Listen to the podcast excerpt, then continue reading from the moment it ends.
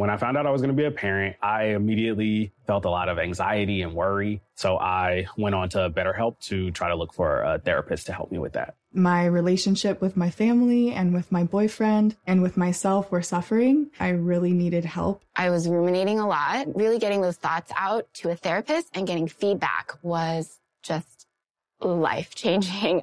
If you're thinking of giving therapy a try, visit betterhelp.com slash stuff today to get 10% off your first month. That's BetterHelp, H-E-L-P dot com slash stuff. In Puerto Rico, there's adventure around every corner and natural treasures waiting to be explored, like El Yunque, the only tropical rainforest in the U.S. Get swept away by natural beauty and come away with unique stories that could only be experienced in Puerto Rico and that remind you why you travel in the first place. Visits end, but stories last forever. You don't become a part of the island, it becomes a part of you. No passports required for U.S. citizens and permanent residents. Learn more and plan your trip at discoverpuertorico.com. Welcome to Stuff You Should Know, a production of iHeartRadio.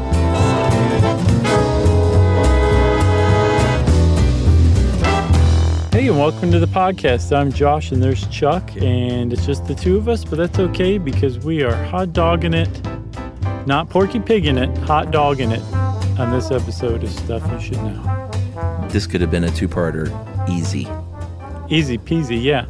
We could so have much done we're not hot even getting into. and then dogs. well, No, there's so much here, but at, at the end of it, I was like, boy, we didn't talk about corn dogs. Mm-hmm. I got a little bit on chili dogs, but there wasn't anything in here on chili dogs. Right? Uh, is a hot dog a sandwich? John Hodgman's famous uh, Oh man, lifelong battle. are we still talking about that? There's a no, we're not. But that's the point. Is there was there's a lot more to hot dogs. The foot long, don't even mention it. We won't even talk about the foot long. I think the footlong is illegal now, and we're not allowed to talk about it. Come on. Sure. Nanny state, thanks to Uncle Joe Biden. All right, let's talk about hot dogs. Yes, dude, this has been a long time coming. I'm surprised we haven't talked about it. And you're right, we're biting off a lot here, but we can chew it, pass it through our uh, our guts and out of our pooper. And that's what everybody's going to hear. Do you like hot dogs? Can we go ahead and I got two questions. Sure. Do you like hot dogs? I like a good hot dog, yeah. And do you boil them or grill them? Oh, I don't I try not to grill anything. I think grilling makes everything taste worse. What? Smoking a little bit is okay, but grilling, I'm uh, I'm not a grill person. That is very strange. Like like a hot dog that's been placed on a grill, blackened and split open is preferable to one that retains all of its taste when it's just appropriately reheated and plumped up in say boiled water, even just in the microwave. I am shocked that you don't like a char on meats. That's No, I don't. not very you. I don't. It's too, you know why? Because I'm a bitter super taster. I can barely tolerate grapefruit, certainly can't tolerate char on anything. Mm. Like barbecued chicken. I mean, what oh, is the point of barbecued chicken? Because you burn that sauce onto it. It's great. No, it's awful. Oh, it's so bad. No, I oh, don't. Oh, I it's don't so like. good. So I, I'm taking it. You like them grilled most of all? Well, I mean, I'll, I'll eat a boiled hot dog Mm-hmm. for sure, But oh yeah, a grilled hot dog that has got some bubbly black that's split open. Mm-hmm. The best. Not for me. But you do like hot dogs. Are you above, below, or about at the national average of hot dogs consumed per year among Americans? Well, that is 70 hot dogs. and I am well above, no, well below that. I, I probably, Yeah. I, I probably eat less than 10 hot dogs a year. Oh, really? I was gonna say I I've got you beat by a mile. What, how many do you eat a year? I would guess anywhere between forty or fifty. I mean, maybe I'm trying to think because I feel like they usually come in twos. Mm. Like at a barbecue or something, Right. a cookout, I'll have a couple of hot dogs. Mm-hmm. And it and we're not counting. This is just hot dogs because I definitely love me some bratwurst Sure. Oh yeah. and, and stuff like that. But um, straight up hot dogs, I probably don't eat more than twelve or fifteen a year. I would say. Hey, you know the key to beer brats? Everybody does it wrong. Everybody soaks the brats in beer beforehand. That does nothing to them because boils. No, soak. Some people soak them, pre-soak them, or even boil them. Yeah, I've seen people boil them. Uh, okay, now that would work if the brats were split open. What you want to do is grill them first, and I do think a grill brat is preferable to a microwave or boil brat. okay. You grill it first so that it splits open, then you soak it or simmer it in beer, and then it sucks the beer in. That's how you make a beer brat. You don't do beer first. It doesn't do anything. It's a waste of perfectly good beer. Even if it's bad beer, you're still wasting it. I can't wait for the emails on this one. I'm right. I don't care what anybody says. They're wrong. I'm right. I've tried it. All right. So hot dogs, 70 per year, supposedly 20 billion hot dogs in the United States alone annually. A year. Isn't that insane? No. It's insane. That's an insane amount of hot dogs. Because think about it. If I'm eating 40, that means there's somebody out there eating their 70 plus my extra 30. Joey Chestnut will do that in three minutes. Yeah. I, I, every time I see that, I'm reminded of that HuffPost uh, article that Ryan Reynolds wrote about how he's disgusted by competitive eating. Did he really? Just a great going back and reading it every year or two. It's Is it really funny? it really stands up. It's funny, but it's also very it makes some really good points too. I love Ryan Reynolds. Well, you'll like him even more after this. Um, so hot dogs are sausages, but um, that doesn't mean a sausage is a hot dog. It falls under that category of sausage, which is basically any product where you grind up meat and you put a bunch of spice and stuff in it, Sure.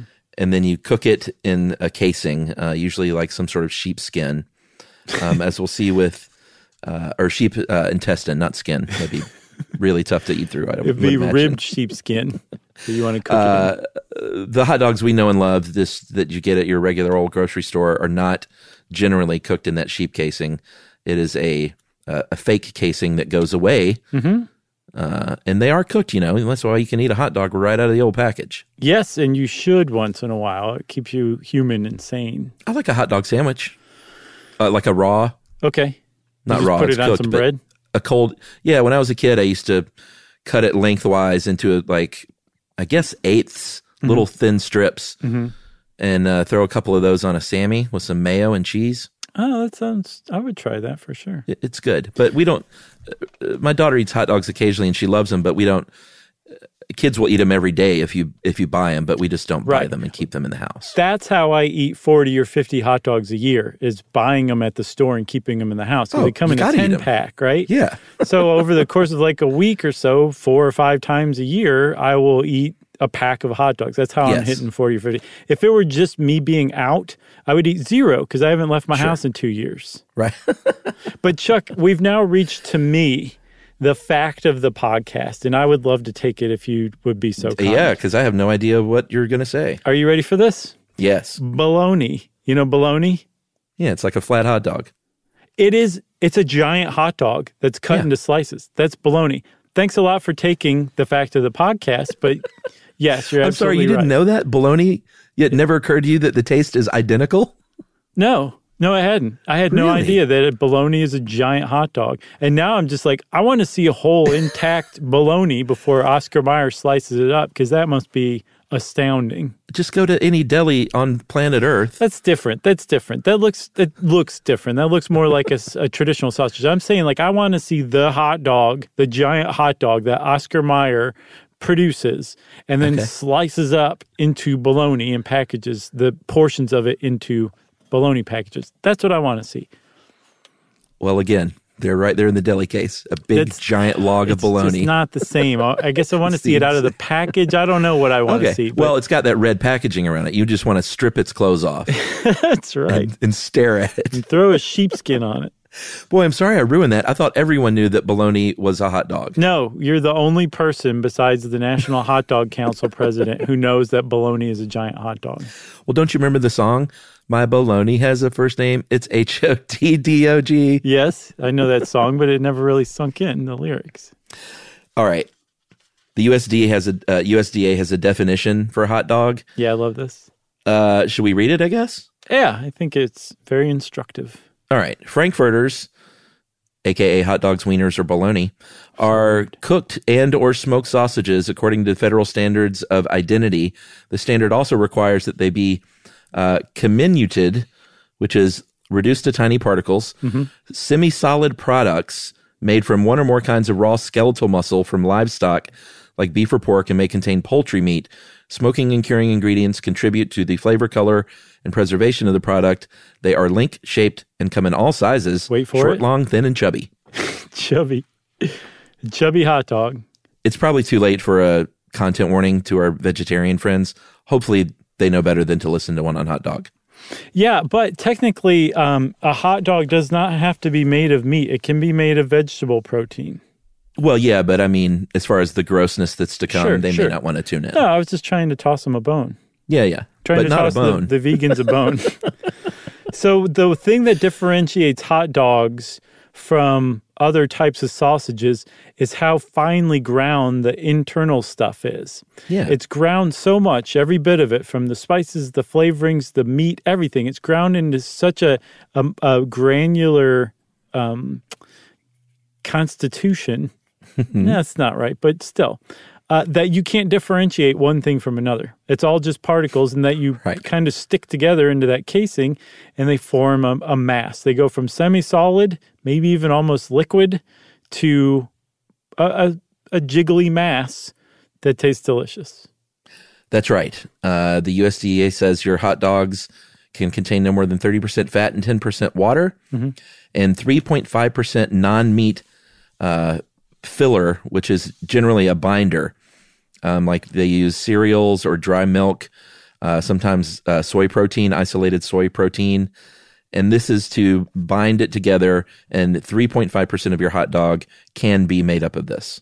Yeah, we'll get a little more into the into the weeds and what's in your hot dogs. I say we take a break first and then jump Okay. in. Okay. Let's do it. Wanna learn about a pterosaur and call it pterodactyl? How to take a perfect poop and all about fractals. Genghis Khan, Attila the Hun, the Lizzie Borden murders and the cannibal runs. Don't explain everything to your brain explodes. It's Chuck and Josh. It's stuff you should know.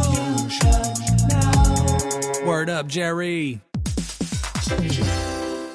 Hey, everybody, it's time you heard about Squarespace. Squarespace has the tools you need to create and sell your own website, whether it's an online course or custom merch. Squarespace has you covered. That's right. Courses is a great program. You can start with a professional layout that fits your brand, upload video lessons to teach techniques and skills, and tailor your course with a powerful Fluid Engine editor. That's right, with Fluid Engine, which is a next generation website design system, by the way, it's never been easier for anyone to unlock unbreakable creativity. That's right. And don't forget the commerce side because after that, you can charge a one time fee or you can even sell a subscription. Yeah, so turn your creativity into income with Squarespace courses. And right now, go to squarespace.com slash stuff for a free trial. And when you're ready to launch, use offer code STUFF to save 10% off your first purchase of a website or domain. Squarespace.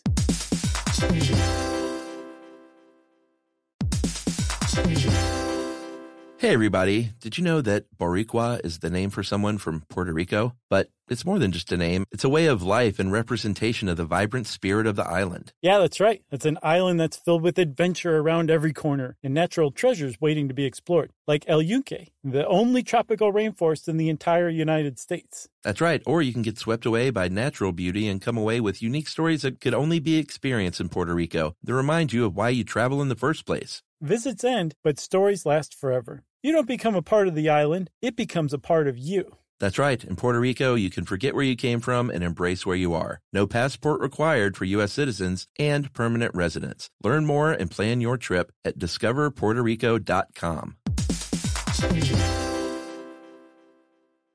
This is it. Your moment. This is your time to make your comeback with Purdue Global. When you come back with a Purdue Global degree, you create opportunity for yourself, your family, and your future.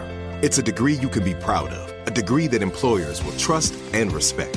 Purdue Global offers working adults like you over 175 flexible degree programs to meet your specific career goals. These include associate, bachelor's, master's, and doctoral degrees and certificates. Purdue Global degree programs range from nursing to business to communication and more. Whatever your interest, we have the degree that will move you forward. You have the knowledge, you have the experience. Now it's time to get credit for the work you've done and earn the recognition you deserve with Purdue Global, Purdue's online university for working adults. You know you're worth it. We do too. So don't wait another second to get the degree that will take your career to the next level. Start your comeback today at purdueglobal.edu. What kind of fun is waiting for you at Kings Island? The holy cow, we're way too high and here comes the drop kind of fun. The make a splash all summer kind of fun. The I can't believe I ate that whole funnel cake. Let's get another kind of fun. But most importantly, at Kings Island, you'll find for the fun of it kind of fun. Don't wait to start your fun season. Kings Island is now open on weekends.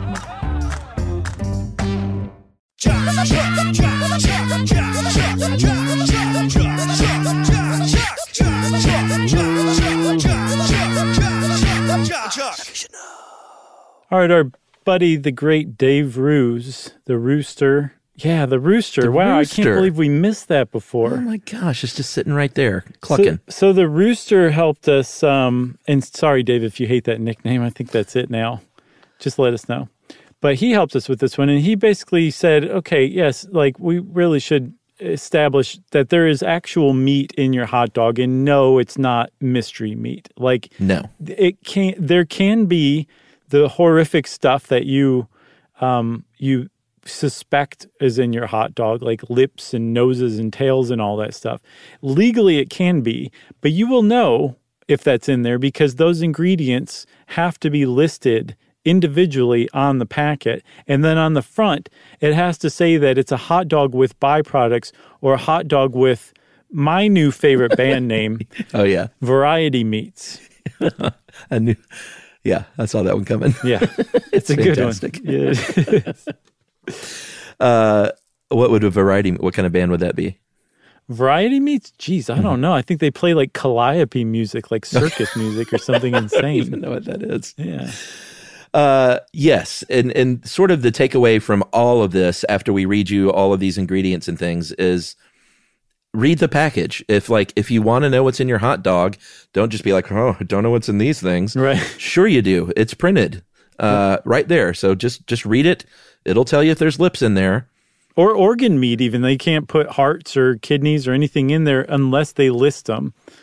And the other thing that Dave says is the, the major hot dog brands do not use that stuff. I think it's just bad Yeah. for business. It's not worth it. Can we read what Dave wrote? Yeah. Is this really low quality meat? It's not filet mignon, if that's what you're asking, but it isn't nostrils and anuses either. Which I think really gets it across, you know? Yeah, so um, we should say that it can be uh, you can get your pork hot dogs, your beef hot dogs, you can get chicken dogs, turkey dogs, Mm-hmm. obviously your vegan dogs that they make these days. I'm sure there's there's beyond sausages. Yeah, I have I not if- tried them yet. I haven't either. I don't know if they make a hot dog hot dog, They make a sausage. but I'm sure they will at some point because they're just you know they're covering all their bases. I think for sure and beyond. Um, I know. I'm sorry. That was terrible. so beef. If you're talking about a beef hot dog, uh, what's the main meat in there is going to be what's called trimmings, and this is the meat that is not used as far as like when they're when they're. I know. uh, Please don't listen if you're a vegetarian. Yeah, you want to stop listening to the rest of this episode now. When they're cutting the beef and the cow apart and making steaks and roasts and things like that, Mhm. they're either doing it by hand or maybe there's a machine involved. The trimmings are the things that are sort of left over. It's still meat and it's still like fat and beef. Uh, like if you get ground beef that's not super specific, that's also trimmings. Yeah, and so like with trimmings, um, it it's just it's just the stuff that's left over. There's nothing wrong with it, and as a matter of fact, it's it's like fat and meat, but there can only be like X amount. I think thirty percent of fat that can make it into meat products. So there's it, it would be extraordinarily wasteful to just throw that away because it's not filet mignon or it's not round roast.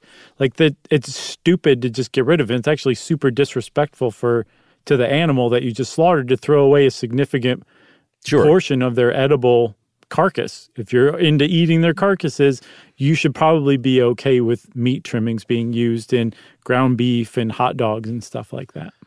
Right. Uh, beef cannot legally be mechanically separated anymore uh, because of mad cow disease. In 2004, Mhm. the USDA says you can't mechanically separate beef, but you can mechanically separate um, poultry And pork. Pork. Mhm. Um, and you're getting trimmings in, in poultry and pork as well. If you want to be presented with the full horror of eating meat, watch some trade videos of mechanical separators that like Yeah. the, the producers who make those machines have on their sites. It's just it's insane. It's like this is what we're eating. It's nuts, but it also is super efficient in that they take the pieces of the the carcass that have just little bits of like meat and edible like muscle and tendons and stuff attached to them still and put them under different states of pressure through a sieve and that that actually forces that little bit left of meat and edible like muscle off of the bone.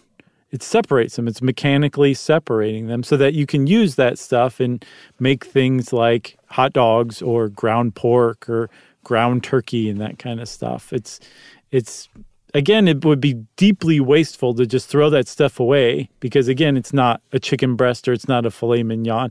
And it's actually very sensible but it also kind of brings you full circle back to how horrific modern meat processing and agriculture really is.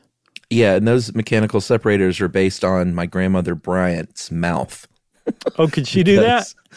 Well, she was she legendarily would come around and get your fried chicken bones off your plate. Mhm. Be like, "You're not going to eat that."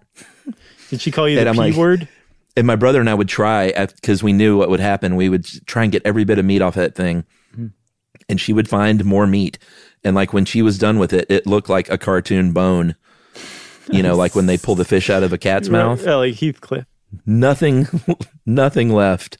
Uh, and she lived to be 101. So well that's how she Yeah. ate all that cartilage my sweet grandmother Bryant. Um, there are also uh, we talked about spices earlier. There's salt, sugar, and spices in hot dogs. Mhm. And everything There's a nice. lot of sodium in a hot dog. Mhm. Um, you've got your regular old table salt. You've got liquid salt, sodium lactate. Uh, you've got sodium uh, diacetate, prevents bacteria growth. You don't want listeria, then you're going to want that sodium uh, diacetate in there. Yeah, a lot of this these types of sodium are also used for curing too. Sure, and we'll there's a whole uh, there's a lot of laundry to unpack with the with the curing that we'll get into in a few minutes, Mhm. but um, there is a lot of sodium. I think twenty percent of your daily sodium intake you can get from a single hot dog, Frank. Which who just Uh, eats one hot dog? So let's just I say it's forty percent when you eat. And I don't call them. Franks either. Do you? No, and I don't think I know anybody who does call them Franks. don't It's- either. I've only seen it or heard it on TV before. Yeah, and we'll we'll get to the naming later on as well. Um, you also can get high fructose corn syrup, syrup in your dog uh, because of uh, you know some people do it, some people don't. Um, it's not a lot, but I saw how it's made. And by the way, if you really want to, Yeah, that's a good one.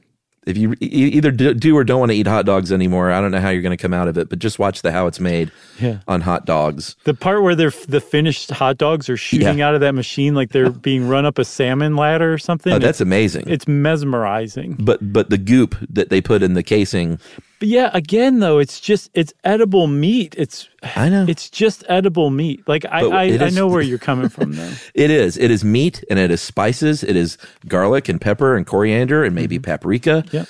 Um, maybe some, uh, and we'll get into the celery salt thing or celery powder thing. So, and, and it's water. Um, it is all these things, but when it's pumped, it, made into a slurry and pumped out of a tube, it definitely looks like, like pretty gross. It's kind of gray. Yeah. And it's just, just watch the video. Yeah, hot It's- dogs. It's well worth it. Hot dogs, bologna, all that stuff would be a flat gray if it weren't for some of the curing agents that they put in there. And apparently, they also use cherry powder sometimes too for its coloring to color them a pink. Okay.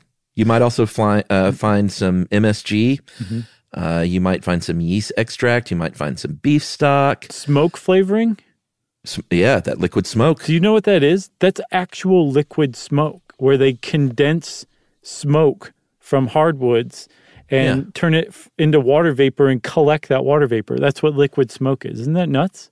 Uh, yeah, I used to be a fan of that. I would keep some in the house, but I don't. I don't do that anymore. I mean, I thought it was like all science, like just completely like Just isolated fake. flavors and all that. And it's actually no, it's it's it is what it says on the tin. So, should we get into sodium nitrite and the nitrites? Yeah, I think that sounds like a band. good spot. For, yeah, featuring variety meats.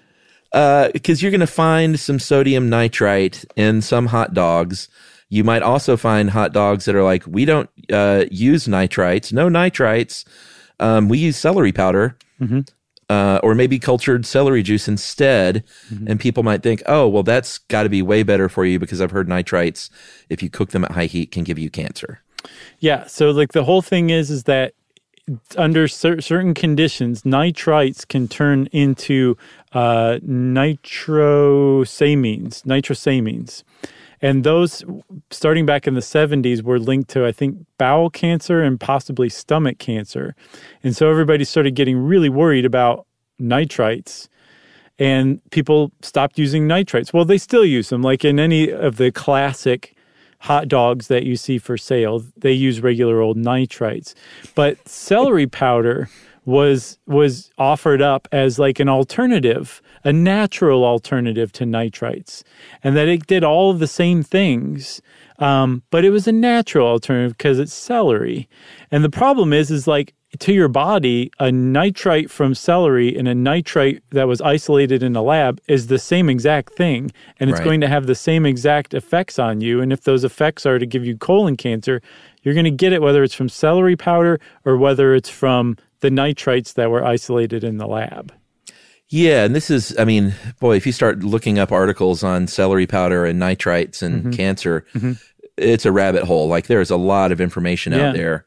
Um, at one point, just a couple of years ago, the National Organic Standards Board it was up for a vote whether or not to keep celery powder on the list of acceptable organic ingredients, Mhm.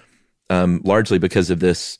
Uh, not just because of hot dogs, but uh, you know they use on bacon and like in any kind of cured meat, you might Mhm. find a nitrite Mhm. or a celery powder. And they said they voted eleven to one, I think, or maybe it was ten to one, but it was it was super lopsided to keep celery powder on the list. It's so weird, acceptable too. organics. There's this really great article uh, by Jesse Hirsch on the site called thecounter.org worth checking out about that. Um, but it was it doesn't make sense that they would keep it on there eh, like unmolested because it's just so misleading. Because if you use celery powder you can say that your hot dogs are uncured even though they would uh, ostensibly have the same impact on your body as cured hot dogs.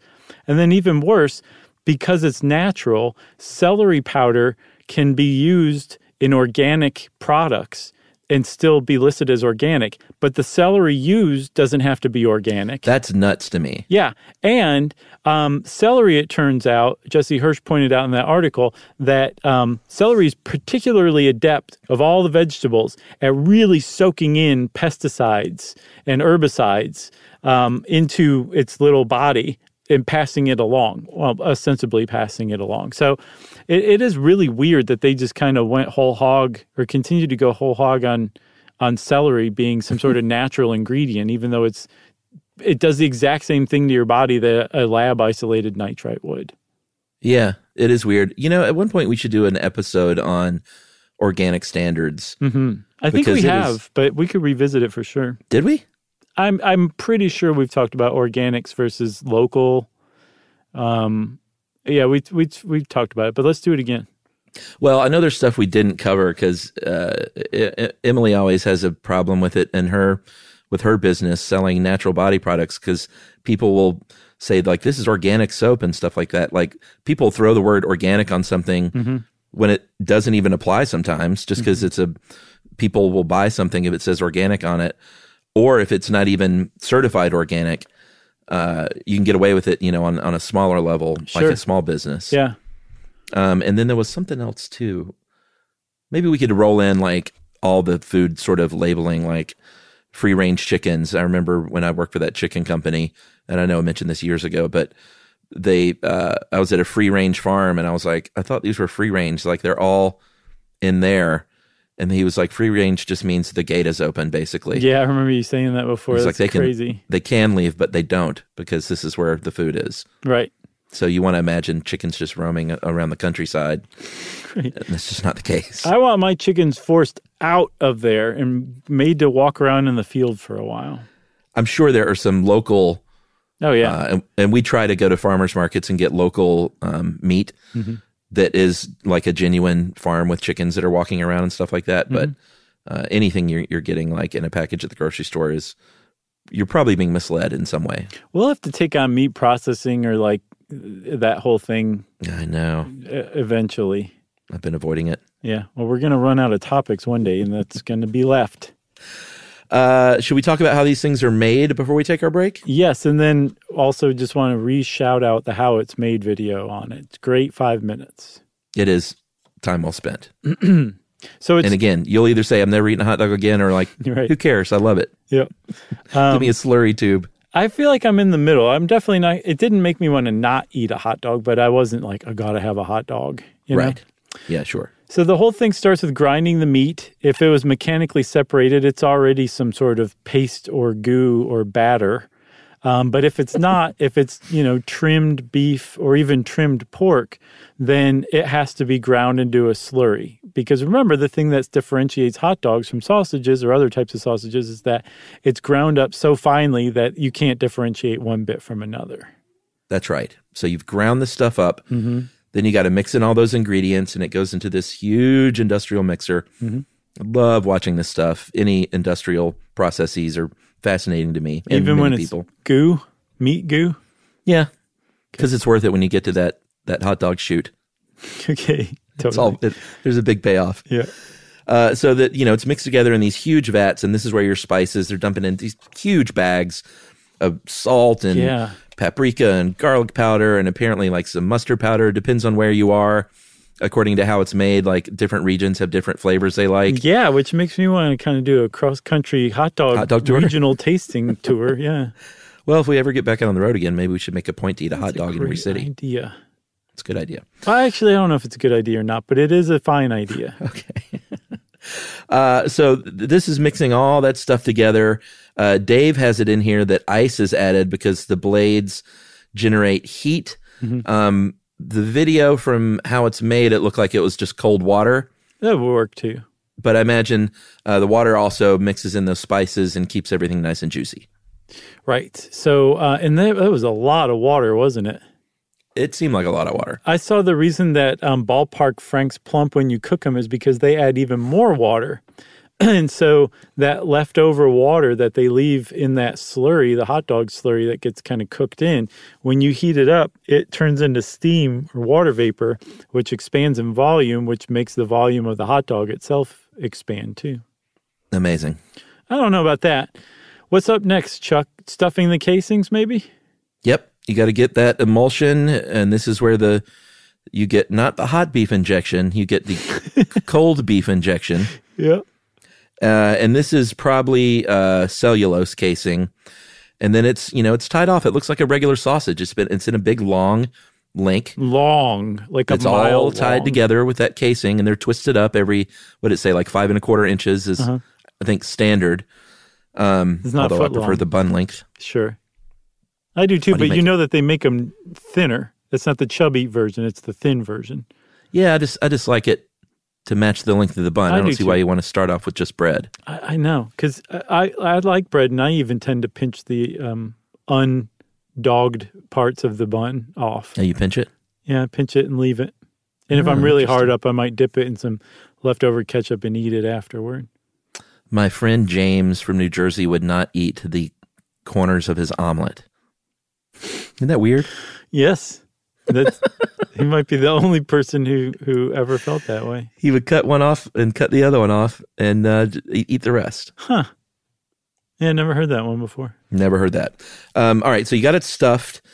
Um, then you smoke it, and you know what they're probably doing is adding some of that liquid smoke, Mhm. but you're also going to get some smoke as you're cooking it. And they're curing it too. They're bathing it in basically uh, like what amounts to a, a different type of brine that's that will cure it. And you know, the difference between curing and cooking is they're both transforming meat into something that can be preserved or is preserved. It's just cooking uses temperature and, and curing uses chemicals, but they both arrive at virtually the same thing.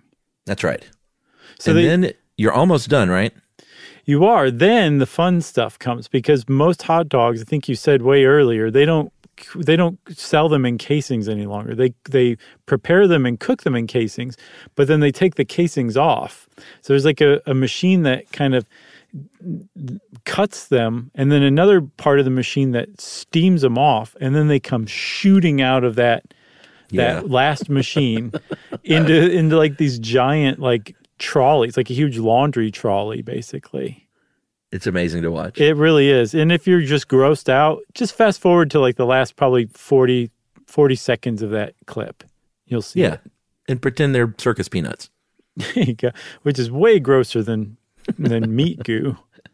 Man, I haven't had a circus peanut in probably 45 years, and I still remember exactly the texture and taste. Yeah. Yeah. It hasn't changed, I'm sure.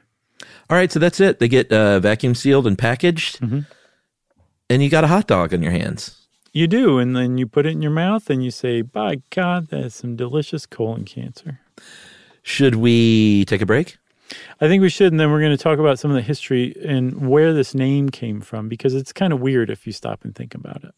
Wanna learn about a pterosaur and call it pterodactyl? How to take a perfect poop and all about fractals. Genghis Khan, Attila the Hun, the Lizzie Borden murders and the cannibal runs. Don't explain everything to your brain explodes. It's Chuck and Josh. This stuff you should know. Word up, Jerry. Hey, everybody. Did you know that Boricua is the name for someone from Puerto Rico? But it's more than just a name, it's a way of life and representation of the vibrant spirit of the island. Yeah, that's right. It's an island that's filled with adventure around every corner and natural treasures waiting to be explored, like El Yunque, the only tropical rainforest in the entire United States. That's right. Or you can get swept away by natural beauty and come away with unique stories that could only be experienced in Puerto Rico that remind you of why you travel in the first place. Visits end, but stories last forever. You don't become a part of the island, it becomes a part of you. That's right. In Puerto Rico, you can forget where you came from and embrace where you are. No passport required for U.S. citizens and permanent residents. Learn more and plan your trip at discoverpuertorico.com. This is it. Your moment. This is your time to make your comeback with Purdue Global. When you come back with a Purdue Global degree, you create opportunity for yourself, your family, and your future. It's a degree you can be proud of, a degree that employers will trust and respect. Purdue Global offers working adults like you over 175 flexible degree programs to meet your specific career goals. These include associate, bachelor's, master's, and doctoral degrees and certificates. Purdue Global degree programs range from nursing to business to communication and more. Whatever your interest, we have the degree that will move you forward. You have the knowledge, you have the experience. Now it's time to get credit for the work you've done and earn the recognition you deserve with Purdue Global, Purdue's online university for working adults. You know you're worth it. We do too. So don't wait another second to get the degree that will take your career to the next level. Start your comeback today at purdueglobal.edu. What kind of fun is waiting for you at Kings Island? The holy cow, we're way too high and here comes the drop kind of fun. The make a splash all summer kind of fun. The I can't believe I ate that whole funnel cake. Let's get another kind of fun. But most importantly, at Kings Island, you'll find for the fun of it kind of fun. Don't wait to start your fun season. Kings Island is now open on weekends.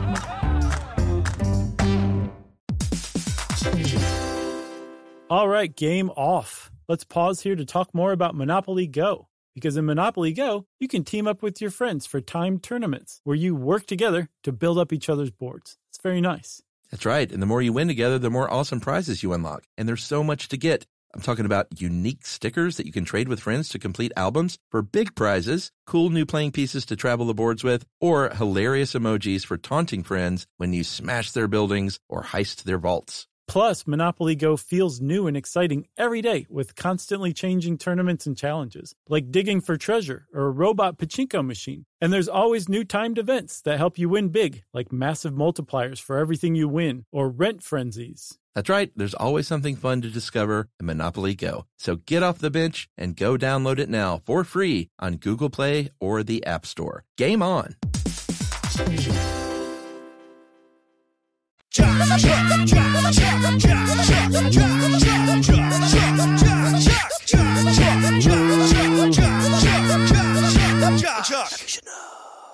All right. So we did a little bit of a flip flop. We usually will do this history stuff 1st Mm-hmm.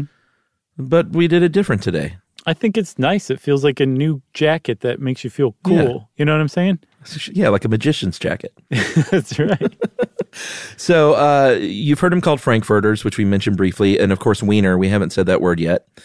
Um, they both come from Germany, which is where the sausage comes from. Um, Frankfurt, Germany. They say, "Hey, way back in 1487, we invented this thing, the Frankfurter sausage, and so call it a Frankfurter." Vienna says, "No, no, no. Those American hot dogs you're eating, they came from us." And Vienna is Wien uh, in Europe, and Wieners or Wieners is where that comes from.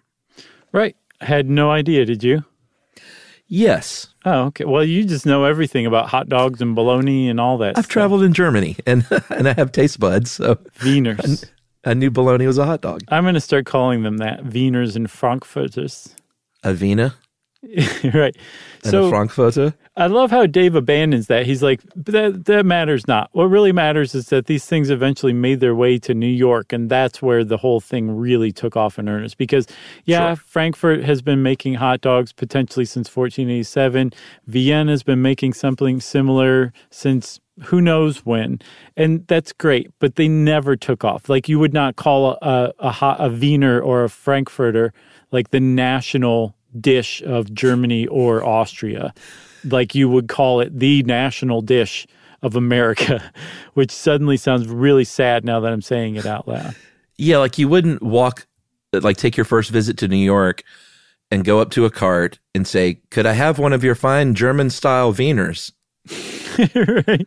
They said, "What are you talking about?" yeah, and then they a punch you on the arm. Yeah, no, you wouldn't say that. Instead, you'd say hot dog, as you just said. Uh, but they did come from German pushcart vendors uh, in the 1860s in the Bowery. This sounds delicious. It says in the Bowery they were served on milk rolls Mhm. with mustard and sauerkraut. Even though I don't like mustard or sauerkraut, that still sounds good to me. Oh, really? I know you don't like mustard, sauerkraut too, huh? Although, yeah, you don't Not like any vinegar based anything, do you? Not a lot of vinegar based things. Okay, fair enough. You know what I like about sauerkraut? It's too sour. It is very sour. It really lives up to its name. That's right. So um, that's where the whole thing started. I think by the 1860s, there were push carts in New York. They eventually made their way to Coney Island. Um, there was a guy named Charles Feltman who was the first Coney Island hot dog king in 1871.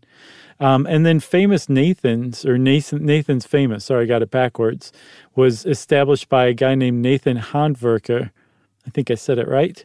Um, in Coney Island, which Coney Island became kind of like the the capital of hot doggery in America, especially at the turn of the last century. Yeah, so here's where it gets a little weird because when you think of a coney, uh, you think of a chili dog. Yeah. Um, but I did a little bit of digging because to me, you want to make a hot dog great, put some chili and cheese on it. Yes, just basically just go to the varsity. That's how you make a hot dog great. Like I love a chili dog. I love, love a chili dog. A chili cheese dog, no less, with chili, Chili cheese, cheese Fritos on top. And uh, if some Fritos happen to fall in there, I'm fine with it. How do your I beard onto the I hot don't dog? see- I don't, I don't seek it out. Okay. Um, so Chili's appeared in San Antonio in the 1870s, and Coney Islands were the names of restaurants, Okay. not a specific chain or whatever, but like these Greek immigrants in like the Midwest and specifically Michigan Mhm. would open up what they called Coney Islands.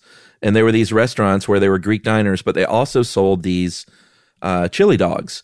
It was like a, a chili sauce, no beans supposedly. Mhm. Although I'm not, I love beans in my chili, so I don't care about that. But It's just They- it's a little much with the bun, frankly. oh, the beans, Mhm. Okay, and the chili. Yeah, well, no, just the beans and the bun. It's just too much. It's much better with just just meat based chili, no beans for me. Okay. in, in my opinion. But I'm Sure, not sure. gonna I'm not gonna yuck anybody's hot dog yums. Do you like a Cincinnati chili? Doesn't that have cinnamon in it? Yeah, that, we kind of do our sort of like that. Like uh, Yes. sometimes some chocolate, some Yes. cinnamon. Yes. It's good I stuff. that. Skyline chili. Yeah, I don't know that I've ever had Skyline crazy enough, but I, Really? yes, cinnamon and chili's good. I think in Toledo you would have had some Skyline chili. There was even a Skyline chili restaurant, and I didn't eat it. I don't know Yeah. why. I love it. It's good stuff. Uh, but the all of this to say is that even though uh, Nathan's in Coney Island is known for chili dogs, um, Michigan and Detroit is very uh, not abrasive but defensive about the fact that they say we started the chili dog Yeah, and like it's verified it came from Michigan. yeah, which is a bit of a, a brain buster, but the Coney dog is a Michigan creation. Simple as that. That's right. What about baseball games? Uh, apparently, there was a guy in St. Louis who bought the St. Louis Browns baseball team in the 1890s, and also started selling hot dogs there. And they it was just a match made in heaven from that that time on. All right, so all of this is great. We're having a good time. Mhm. We know about frankfurters and wieners, but why are they called hot dogs, Josh? Oh, well, allow me to explain, Chuck, because I just so happen to know this. So, there's this idea that the German immigrants who brought hot dogs over with them and started selling them and became kind of celebrated in places like New York um, also brought over dachshund dogs with them. And supposedly, anybody who knows anything about hot dog history knows that the association between dachshunds and hot dogs were made right off of the bat. Okay? That's kind Okay. of phase one of this legend, but that seems to be totally accurate. So Right. it's possible Uh, that they called them hot dachshunds for a time. Yeah, weird name. It is, but I mean, you can understand where, uh, like, a dachshund looks like a little sausage with legs and long ears. Well, and there's also, well, we'll get to that. Um, there was also a cartoonist uh, going in a different direction from the New York Journal. Well, this is step two. yeah, this is part two. Yeah. Uh, his name was Tad Dorgan. Great name. Mhm. And he says, and this story is by all accounts not true, but he says in 1900, I was at a baseball game at the old Polo Grounds in New York City, and uh, there was a vendor saying, "Get your dachshund sausages while they're red hot." Oh, that's good. And he said he got an, a mental image of an actual dachshund dog in a bun, Mhm. and he thought, "Well, that's cute." And so he made a cartoon of it and drew that and called it hot dogs because he supposedly didn't know how to spell dachshund. Mhm. And that is the apocryphal story that a lot of people you will see online have printed this stuff. But by all accounts, that is not true at all. Yeah. Because in the 1800s, 20 years before that, at Yale University, these students, little John Hodgmans, Hmm. were calling them uh, these pushcarts dog wagons. Uh, one was called the Kennel Club, and they and it was even in print. The word hot dog was found in 1895 in the Yale Record. A good five years before Tad Dorgan's story takes place, right? So, Yeah, yeah, Ted Dorgan. Dorgan, big fat liar. Yale students, apparently the ones who coined the term hot dog. And there's this idea that they were, it was a play on the hot dachshund, probably, but there also seems to be some evidence that it was a um, kind of a sly nod to the idea that there was potentially dog meat in these sausages because they were made by immigrants after all. And this was Yale. So there was a certain amount of xenophobia, even though they were enjoying these delicious hot dogs. And so the Yale students said, we're going to call these hot dogs because who knows, maybe there's dog meat in them. right. That is part three. Or I guess so. I would say 2B. Uh, and then, you know, of course, people are like, well, did they really eat dog in Germany? And apparently, uh, in the at times in Germany, when things would get really bad, uh, there are verified reports that they would eat dog meat. Uh, and and a, a very bad slang term for uh, German immigrants sometimes were dog eaters back in the day. Uh, and that probably did contribute to the name somewhat, but uh, there there is nothing on record or any truth whatsoever um, to do- hot dogs actually being made from dog. No, there was never that was never like a trend or anything like that. It just seems to have been an unhappy coincidence between Germany going through some hard times around the time that hot dogs were introduced to the larger public in America by and German the dachshund looking like a hot dog. Yes. So all those things kind of came together to form in Yale students' heads the idea of hot dogs. No Ted Dorgan, Yale students. Yeah, and apparently early on, hot dogs were uh, like people love them, but like you said, there was xenophobia. So there was also the notion that what is in this from the beginning, what kind of mystery meat could be in there. Mhm. Is it uh, are they dirty? Should we eat these? Upton Sinclair certainly didn't help later on uh, with his book The Jungle. Um, but apparently that's why Nathan Handwerker of uh, Nathan's Famous early on would um, have signs that say like no horse meat. Yeah, that was he another made his- accusation. he made his employees wear white smocks early on. That was their early uh, uniform was because it made him look, he thought, like more clean or more like a doctor even. Right, and he also uh, billed his hot dogs as kosher style, which was not the same as kosher. Uh, it was just kind of a playoff on this idea that kosher meat was much cleaner because it was um, slaughtered and uh, raised and slaughtered and, and packaged under the uh, the eagle eye of a kosher inspector, and so therefore it had far less adulterants or contaminants in it. And so he kind of billed his hot dogs as kosher style to kind of also further that idea that he, he had very clean meat, clean hot Right. dogs. Yeah. So but you can't get kosher style. You can, yeah. We knew. I feel like if we haven't done a whole episode on kosher, I'm surprised, but we should definitely do one on that. But uh, yeah, there are much stricter guidelines associated with it, and you're never going to find pork in a kosher hot dog. Um, it's either going to be beef or it could be poultry, but never pork because that ain't kosher. Um, but yeah, it's a it's it's separate. Like Hebrew National has very famously kosher hot dogs, and people feel like they just kind of taste differently. But I think that's just because they're different brands, you know. Yeah, when you say something like "let's," we should do something on kosher one day. That immediately, all I can think of is like, sure, I'd love to get a bunch of stuff wrong. right, exactly. That just seems like one of those that we would mess up in some way. Man, do you remember our episode on the Pope? I don't think we've ever gotten more pushback uh, for an episode than that one. I, I wiped that one from my memory bank. It was That probably soccer. the best. Yeah, it was. It was worse than soccer. I think. Um, I guess we should talk about a few of the famous kinds of hot dogs. You got your Chicago dog, got the poppy seed roll, got yellow mustard relish, chopped onion, pickles, Mhm. tomato slices, little celery salt. Got that Michigan coney. Yeah. Uh, the the Mexican dog that you can get in Los Angeles is wrapped in bacon, Yeah, the Sonoran dog. which they might deep fry. Yes, it's it looks lovely on a in a picture. Um, but yeah, it's I mean it's a lot. They put crema on it. Um, Yeah. it does look pretty good. Love that crema. There's one. Um, I didn't realize this, but At- Atlanta does kind of have its own version of a hot dog. Did you know that? I saw this from Dave. Is that a thing? It is. Now that I think about it, I had I never realized that it was an Atlanta thing, but it's it's a Southern thing, an Atlanta thing to put coleslaw, usually kind of sweet, very mayo heavy or mayo forward uh, coleslaw on a dog. I love a slaw dog. That is delicious. But apparently, I suspect it may have come from the scrambled dog. I found this on Mental Floss. Um, there's something called the scrambled dog from Dinglewood Pharmacy in Columbus, Georgia. And it's all kinds of messed up. It's cut up into pieces, bathed in a bowl of chili with pickles on top, oyster crackers, cheese, and then coleslaw. So I suspect somebody from Atlanta went down to Columbus and said, This would be great if it was just coleslaw and the hot dog. And then that's where the Atlanta version of the hot dog came from. Wait, what else was on there? Chili, pickles, oyster crackers, cheese, and then coleslaw. Some people even put ketchup on it, which I just can't even begin to imagine that.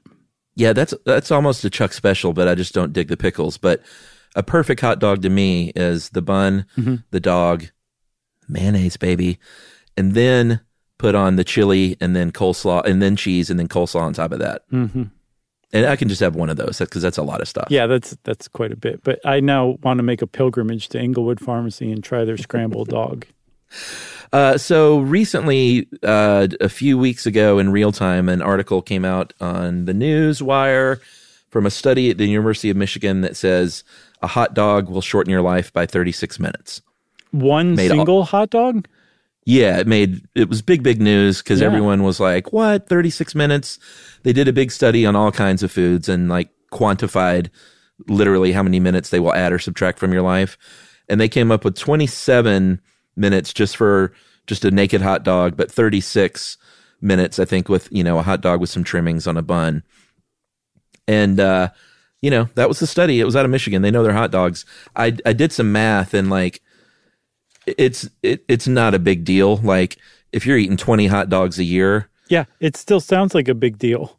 it's not because if you do the math, like 20 times, th- it's like you're talking like eight or 10 hours um, a year. And if that's like 10 years, you're talking 80 to 100 hours. Okay, so I just life. did a little bit of math, and if I eat 40 hot dogs a year, that's a day I shave off of my life, 24 hours every year. So I think right, so going to say scale back the hot for- dog take in. But let's say you do that for over a 30 year period. You're talking about like a month of your life. Wouldn't you rather eat hot dogs and kick off a month sooner? No, because when I eat those hot dogs, I always feel guilty. They're usually cold out of the package. I'm just chomping them down to like eat something. No, from now on, I vow before you and every stuff you should know listener that if I eat a hot dog, it's going to Enjoy be a damn good hot dog, like a scrambled dog or a slaw dog or something that's worth losing 36 minutes of my life over. Thank you, University of Michigan.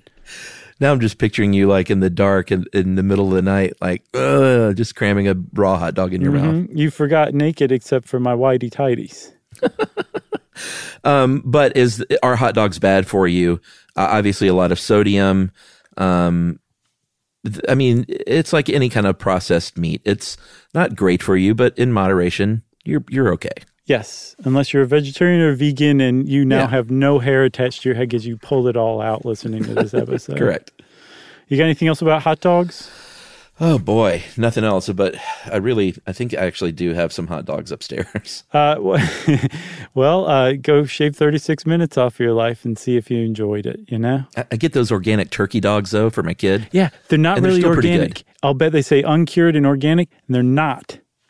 I'll like bet. look, it says celery powder on there, and that's what it's. It's just a scam, Chuck. You're being scammed. I know. Um, how do they taste though? Are they good? Well, they're they're great. I don't mind a turkey dog. I think they taste good. Oh yeah, no, that's what I usually eat too, or turkey Yeah. dogs for sure. No, I meant the, the the organic part or it being uncured. That's what I Yeah, meant. yeah, was I the hear- I hear. Okay, no, I think all beef are the worst of all. I do. Okay. I think they taste weird, and I don't think a hot dog should be made of all beef. I think it either has to be a turkey dog or it should have pork in it.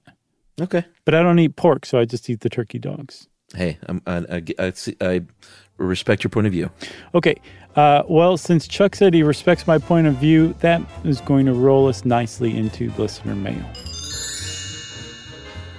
Uh, I'm going to read parts of two mails, uh, uh, listener mails. This is from both Liz McKellar and Jason Marcella. After our Statue of Liberty episode, we were talking about going up there to that, uh, the crown. Mhm. And they were both like, if you want to have an experience straight from hell, do so. Okay. Does not sound like any kind of fun at all. Let's hear it. Um, I'll read some of Jason's here. Uh, he said, I was one of the quote lucky ones who did that death march back in the late 80s when my family toured New York City. It was so horrible. I still remember it so vividly. You wait in line for the ferry from Manhattan, then to get to the island, you got to wait in line to get into the base. Eventually, you're waiting in all these lines. Mhm. You get to the elevator, make it to the top of the base. This is where the smart people stopped their tour. The rest of us cattle started the miserable climb up a narrow spiral staircase that rises through Liberty's body. Uh, her body is essentially hollow, and it looks cool for the first two minutes. Mhm. Uh, the stairs are steep, single file. You can't see where they end, and there are mere inches between you and the people in front and back of you. There's no air conditioning, so you are essentially inside a giant easy bake oven for an hour or so. Great. The payoff for all that climbing, you walk across inside her crown and see that the windows are smaller than a sheet of paper. and you don't even have time to look through them because the crush of people behind you is constantly in motion, and soon you are going back down the stairs. Oh man. Uh, that is from Jason. Liz also says this. Um, the show complimented the stuff you missed in history class episode on Emma Lazarus, so Mhm. go listen to that. Mhm. Uh, but Liz says she's been to the Statue of Liberty twice, and the second time uh, they got tickets to go in the Crown and said this: "I do not recommend doing this in winter because you need a heavy coat out on the walking area, uh, but it still ends up being hot, so you've got that coat." Oh, you get to carry it around? Well, I guess so, but then you've got this huge coat. It's like that New York City problem, like Right. everywhere you go in the winter. Mhm. Uh, once you get in the crown, it is tiny and hot, even in the winter. Very little room, and there's a park ranger there keeping everybody moving. They do keep some of those little windows open at all times for air circulation and have a stand up fan, but it did no good. Uh, and Liz actually said, I didn't have, you know, you can't stop. So she said, I managed to get some decent photos by sheer luck because I was just kind of clicking and walking. But the pictures actually turned out really great. There were some really cool artistic photos, like looking up through the body and in the crown itself. And uh, that's just pointing out that to say that sometimes just dashing off quick photos, you can get some really great images if you're not overthinking it. So That was the point of these two listener mails? That was the point of the end of that second part of the one listener mail. Gotcha. and that's it. I'm just encouraging amateur photography, basically. I see. Go out there and snap stuff. Don't overthink it. I got you. And uh, so Liz and Jason both say, don't do it. Okay. That's great. Thanks, Liz. Thanks, Jason, for setting everybody straight. I may have ended up trying it one day, and I'm glad that I never will now. Exactly. Uh, if you want to get in touch with us like Liz or Jason did, you can. You can send us an email, and we will be eternally grateful. Send it to stuffpodcast at iheartradio.com. Stuff You Should Know is a production of iHeartRadio. For more podcasts from iHeartRadio, visit the iHeartRadio app, Apple Podcasts, or wherever you listen to your favorite shows.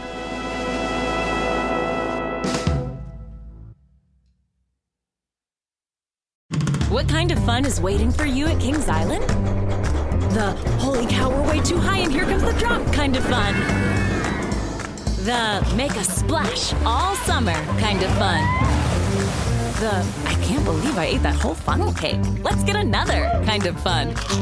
But most importantly, at Kings Island, you'll find for the fun of it kind of fun. Don't wait to start your fun season. Kings Island is now open on weekends. Hey, if you haven't heard of Visible, well, now you have. They're the wireless carrier that's making wireless visible. It's in the name. Switch to Visible, the wireless company that makes wireless visible. Get a one line plan with unlimited 5G data powered by Verizon as low as $25 a month every month, taxes and fees included. Use promo code STUFF20 to receive $20 off your first month for listening to this podcast. Switch now at visible.com. For data management practices and additional terms, visit visible.com. The visible monthly rate is $25 per month. Hey, have you ever used CheapOair? For years, and I really like it. With CheapOair, you can book online, use their app, or even over the phone.